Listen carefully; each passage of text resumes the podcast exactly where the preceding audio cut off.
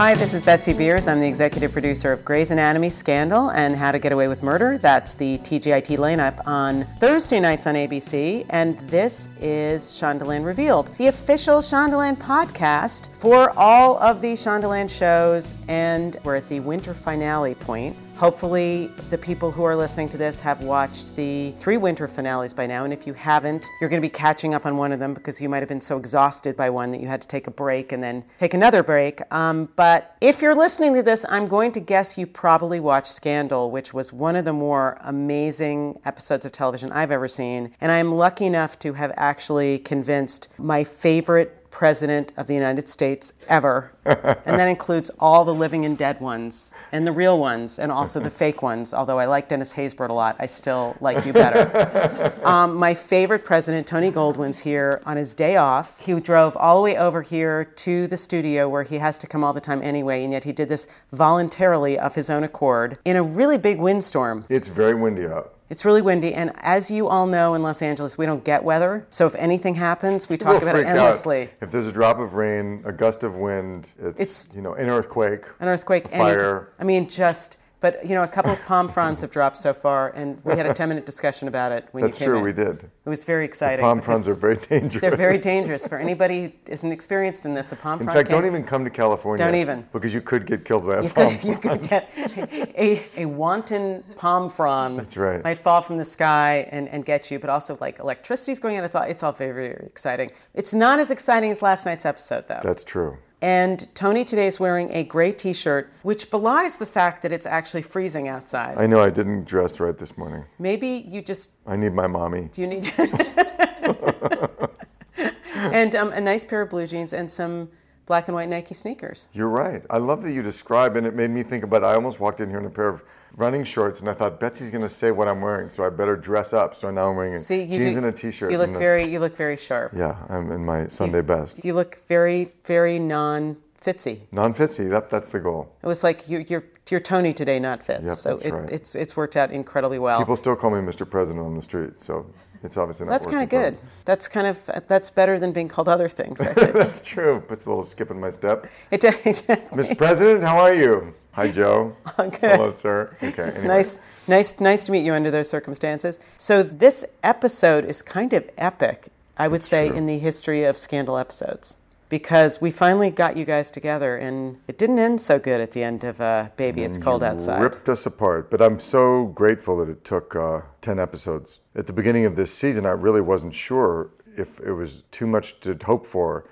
that we would really get to see what would happen if Fitz and Olivia tried to do this. And it's been so great to get to explore that, you know, be careful what you wish for kind of problem of seeing the pressures that come to bear when Liv and Fitz really try, and how um, both the outside forces and their own demons kind of conspire to make it tragically impossible, or so it seems right now, right? It just feels like I keep going back to what Liv said in the most recent episode, but also she said earlier, which is the idea of this isn't the right time. Like, we haven't had time. We didn't have time. It was that whole idea of all of a sudden, despite the amount of time that they have had together, but in the whole sort of feeling for Fitz that so he's finally divorced from Mellie, he's finally available and single, so for him it is the right time to a large degree, and for her it just. Yeah, I don't think it'll ever be the right time for Olivia. I mean, that's what I say in, in the scene. You know, Yeah. it's like that's what's so sad. I mean, you know, look, both of them, Fitz is overreached.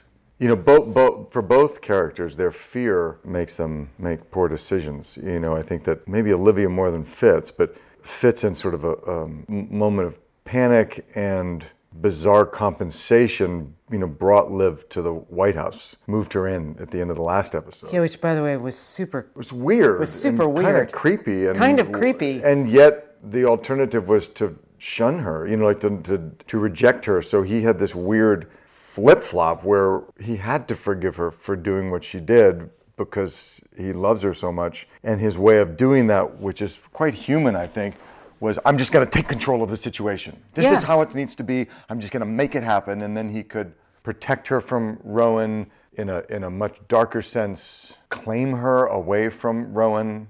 You know, there was, there's, there's that very twisted thing of Yeah. Fitz claiming Olivia from her father in, in a way that's not healthy at all. And yet also was a way of saying, I know what needs to happen. We just need to be together. We just need to do this. and I know that will be the the mm-hmm. the solution if she mm-hmm. just will be with me and I can protect her and I can control the environment and mm-hmm. keep these forces of darkness out and I'm just going to handle it. I'm going to fix it and I'm going to stop listening to her mm-hmm. and just do it. But of course, so many people have come up to me since last Thursday and said that was creepy.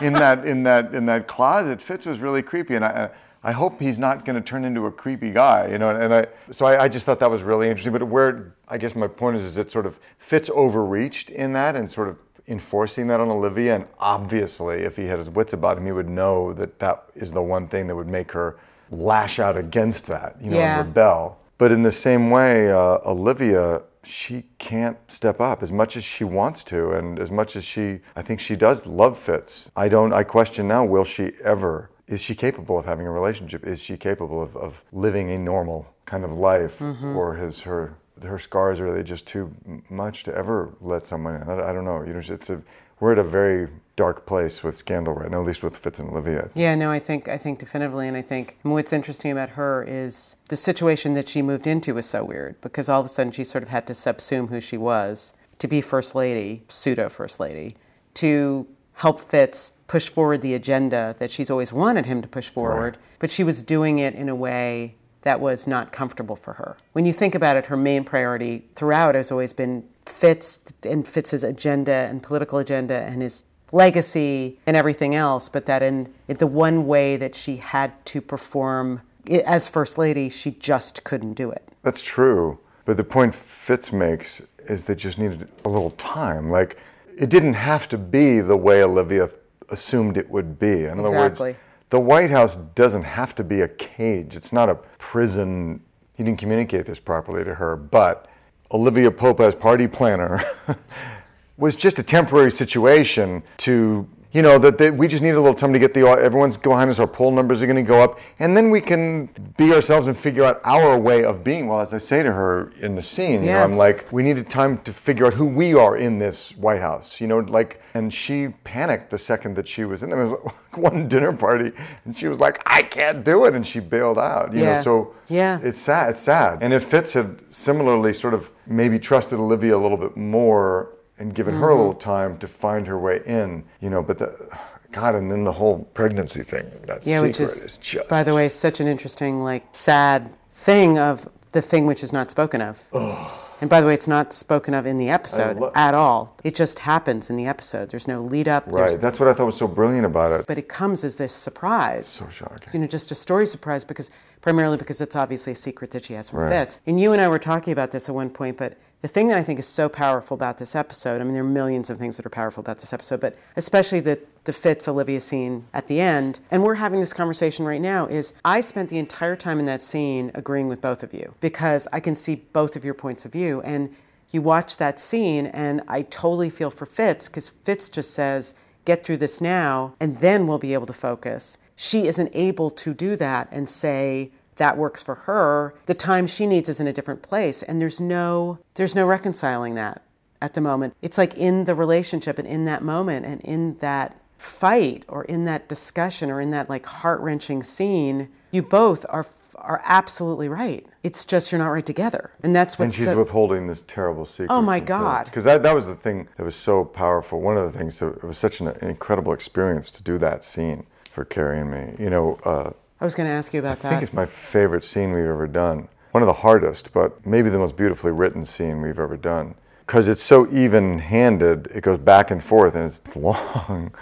When she tries to leave the room at the end, and when I thought about, oh my God, she, she's trying to tell Fitz the truth. She's deciding whether she can tell him the truth or not, and she chooses not to. It's so heartbreaking. Obviously, as Fitz, I didn't know that. It is, it is that moment where you're watching and you, you see in her face, is she going to tell him or she isn't going to tell him? Part of me goes, oh my God, if you tell him. But the other part is, oh my God, you have to tell him. And it's, it's, I mean, can you imagine how Fitz would react? Because I, I've, his greatest dream in the world is to have a baby with Olivia. Well, and it's jam in Vermont. with It's children, everything. Yeah. Smushy babies, wasn't that what we called them? And, Smushy, and uh, smushy babies. we're gonna have lots of big smushy babies or something like that. It's one of the most amazing scenes ever. How long did that take to shoot? It was at least half a day. which on our schedule is a lot for one scene. You know, it's rare that you know you take six hours to shoot a scene on a, on any television show. Yeah. You know, we take our time to get it right always, but for those who don't know, you know, classically in a, in a movie schedule, one scene like that would certainly be at least half a day. You know, you shoot 'em- we shoot on Scandal from seven to ten pages a day, and on a big feature film, you you shoot about three. So um, that was a six-page scene. There've been a few of those this year. Yeah, there have. That was the most epic. This year's been so interesting because um, I was talking with Matt Byrne, who's one of our writers. You know, we've sort of pulled back, I guess, in the storytelling on all this plot, all this sort of very story-driven stuff. Whereas there are those past episodes of Scandal where so many things are happening at once. It's Oh my God. Oh my you know, God, yeah. There's so many stories going on, and, and that's exhilarating. But this year we've sort of pulled back, and it's really about the characters and allowing kind of earning these huge scenes. So I have had, and others as well, but I have had at least four or three or four big, massive scenes. The oh. one with Mellie and the dining room, we signed the divorce papers. Oh, the scene with Cyrus? Jeff. When Cyrus, you know, when I asked him to come back, and we talk about his mother. his mother's name. I think also in this episode, you figure Fitz and Liv are having this gigantic reckoning. It's an amazing episode for Mellie, too, who the filibuster, which is like somehow or another, Olivia finds time in between doing her job, planning a party, and the termination to get Susan involved. The Mellie filibuster is like one of my favorite things ever. The running and grabbing the granola bar and the banana from mm. one, one of these senators and then or congresspeople and then jumping back and continuing to filibuster. And there's this great sort of victory, and obviously the super bittersweet ending, which is everybody getting ready for Christmas, basically. Mm-hmm. And Liv is at home with a new sofa, Alone, with a new sofa. with a new sofa, and Mellie's with baby Teddy, who's mm-hmm. now toddler Teddy, and Fitz is Fitz is alone, He's alone. staring at the fire, drinking scotch. Fitz is normal normal position. My general, you know, that's his default. Fitz, um, Fitz can go through a fair amount of scotch, by the way. He does. Someone asked me on Twitter last week if I drink as heavily as Fitz, and I said, thankfully, I, I can say no, I do not. But I think you, I think the Scotch industry owes you something. they do. They, So they owe, I think, our fine prop people something. You yes, something, maybe. Although I think that we don't have, it's never defined. We should get into some product placement. Some We need really to. We definitely. find like you know 28 year uh, Glenfiddich or something like that, right? Because I think the scotches we use are those fictional or not? Was the because I know the, the wine is made up. the so the Dubélé is made up because we had many intense conversations here about Chateau Neuf de Pops, and there were many details about ages and stuff that we did. Yeah, I'd be curious to know about the Scotch. We, we need to get into that, Tony. I assume it's made up. Well, many other things certainly happened in this episode, but I Mm. think, you know, you've got the Rowan relationship with Huck, which is super intense and interesting and just kind of amazing. And poor, poor Jake. Well, and the whole father thing I find so interesting. You know, Rowan's sons, which is this new theme that seems to be coming in. You know, that Rowan views these poor damaged men as his sons. And Jake coming home to dad, I just found so disturbing. When Fitz is, Yeah. thinks Jake's going to take Rowan out. The last scene, which is why don't you come inside? Right. Oh, yeah, and I'm glad Quinn has Charlie. Me too. Like- you know, for all his faults, Charlie, has a good side. He does. Charlie's sweet in his own deranged way. He's very George Newberny. Um, well, we have a lot of questions about actually that we sort of answered weirdly, which is like, what's your favorite scene or most meaningful to shoot with Carrie? Probably this is certainly one of Probably them, right? You know, I got asked yesterday. I did a panel discussion, and fans were asking, uh, "What's the favorite scene you ever did? You ever done with Carrie?" And I said, "I think it's the one coming up." Danielle at Scandal, this question's now moot, but she said, Will Olivia ever have a pregnancy scare? Whoa! Which is interesting. So, Danielle, you get. Danielle, watch the episode, and you'll get your answer. You get, yeah, you get a big shout out on that one. Um, Maddie at Ellen Pompeo IO um, wants to know Does baby Teddy alternate weekends with Fitz and Mellie? No, I don't think. I think that. Um, I think Mellie gets him pretty much full time, right? Or well, do you Fitz visit? gets. Well, Fitz gets his. We don't know yet what the arrangement is. Custody? One one night a week, and then every other weekend or something like this. So maybe he does. Although Mellie's being pretty tough with Fitz about that. LED at or LD wants to know if Susan Ross and Melly both ran for POTUS, who do you think Fitz would support? Susan Ross. Yeah, I think. No question. You know, I think Fitz, he's never forgiven Mellie. You know, I mean, and they're they're both so much at fault. It's just things are so toxic between them. It'll be very interesting to see how Shonda and our writers create the next chapter in the relationship between Fitz and Mellie. It ain't over. I'm sure of that because it's too interesting. So how do two people, and similarly, obviously with Liv and, and Fitz, with things so stymied, so convoluted and toxic, how, how do how do people interrelate? You know, where do they go? I, I just am really curious to see where that goes. It's so interesting because it's like you look at that with Mellie, and then you look at the number of secrets this episode in terms of just the weird position Fitz has been in. I mean, Mm-hmm. when Olivia let her dad out and didn't tell him, I mean, it just it feels like everyone to such a degree has been working in either shadows or emotionally is so deeply troubled. Even early on, when Mellie and Cyrus sort of teamed up, Yeah. it's gotten really complicated. And Cyrus, let's talk about that. He's dark, dark, dark. I mean, this whole sort of like Olivia's running the White House stuff and his feeling of being left out, and there's nothing good that's coming of that. Yeah. You know, it's just kind of fanning all the fires. It's kind of Cyrus at his least constructive. You look at Fitz, Fitz has been surrounded by a lot of questionable dealings, I would mm-hmm. say, which has been, I think, really tough.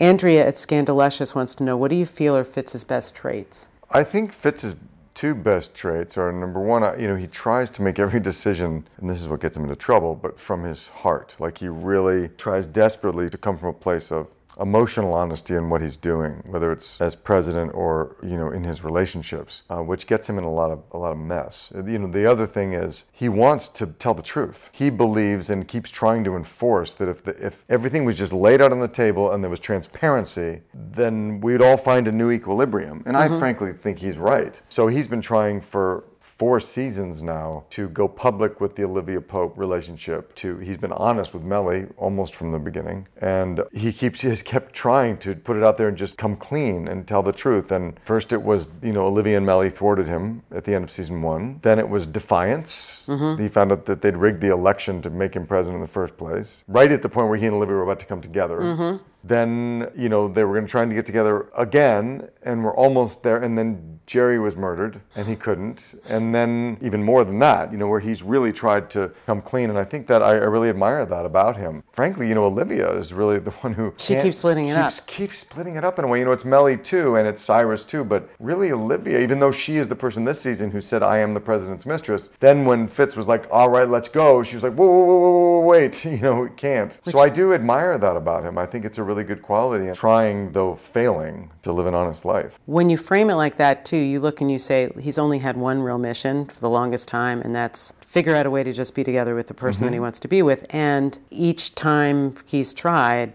the person who stood in the way is normally the person that he wants to be with. That's right, that's which is what the culmination of that scene is. It doesn't seem that complicated to Fitz because Fitz has always had the same agenda. It hasn't changed. The other thing I think is a really great thing about Fitz is I think Fitz is truly collaborative. Like I don't think he's a dictatorial president. I think one of the things you see in the relationship that I saw this season was yes, Olivia had his ear, but the point was he listens. And that as a president, that's an incredible trait. And as a person, that's an incredible trait. I think that's true. I, I agree. You know, he doesn't have a big ego about No. about it. It's been a little tricky to navigate um, as an actor because I'm always very concerned of keeping Fitz strong and smart. And he's surrounded by a lot of powerful forces and a lot of powerful women. You know, and, and, and Shonda does a very good job of to give me opportunities to do that. You know, like I was a little concerned a couple of weeks ago because we had the scene when Cyrus was so resentful of Olivia. From Cyrus's perspective, Lil- Olivia is calling the shots. But what Carrie and I were discussing is we felt that the great thing and the thing that really gets to Cyrus is that when they're together in the Oval doing stuff, they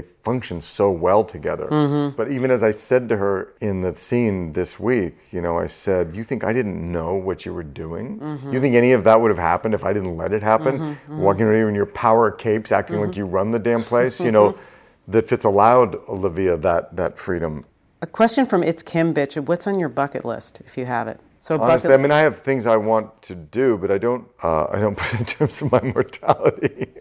So I think I just bucket list is on his coming. bucket list. The bu- bucket list is on my bucket list. Maybe your, but that's the bucket. I don't want a bucket is- list. You don't want a bucket list. I just want to do as much as I possibly can before the lightning bolt comes and strikes me down. the Pomfron. So it's not a specific list because that's just too much pressure. I don't know. I'm stressed out by this question because I haven't made peace with my mortality yet. I'm with you. I, that's why I asked you because I was like, this just makes me stressed because I'm just sort of like I'm trying to get through the day, avoiding Exactly. the windstorm and my own. And I'm just trying not to get hit by a palm frond. Exactly. That's that's basically. On a cheerfuler note, Sarah J wants to know what's your favorite Christmas song. Do you have a favorite Christmas song? I have a really weird favorite Christmas song, but I've always loved it since I was a kid. The one that goes, "Good King Wenceslas once looked out on the feast of Stephen." Da, da, what is that Uh-huh. I think song? it's Good King Wenceslas, isn't it? Yes. It's like this reminds me of I feel like I'm in old England and snow is coming down and um, I love that song. I, don't like even know it. too. Obviously, I don't even know it. That reminds me of my childhood, which was not in England with snow. It was in Southern California, but uh, That was an aspirational. it was an aspirational. That's an aspirational Christmas song. exactly. Well, thank you so much for spending the time to do this because this, I mean, it was such an incredible thing to have you talk about this because I think always so much fun. everybody's reeling from the episode and Myself included. I think your insights on the perspective of Fitz is great. I think you can see them when you watch you perform, but to hear you talk about it is just amazing. Oh, and thanks. I can hardly wait to see what happens for Fitz in the back half of the season here. Me too. Where I just- are we going? I just want some good stuff for him, boy, because it would be nice, right? It's been dude- hard. I think- been hammered. I think divorces and dead children and the love of your life leaving, and I think Lord. it's just, and I hope you get some good policies through too, just for the record. I do know? too. Also trying on that front. Exactly. Look, thanks for following all of our Shondaland shows on the various social platforms and getting caught up or rewatching on abc.com or by the Watch ABC app. We're going away for a little while. Um, we're going to be off the air, and I think this is a perfect time for all you guys to catch up. You should see everything at least At more least than four once. times. Because there's a lot to see and there's a lot to catch up on and there's a lot to talk about. So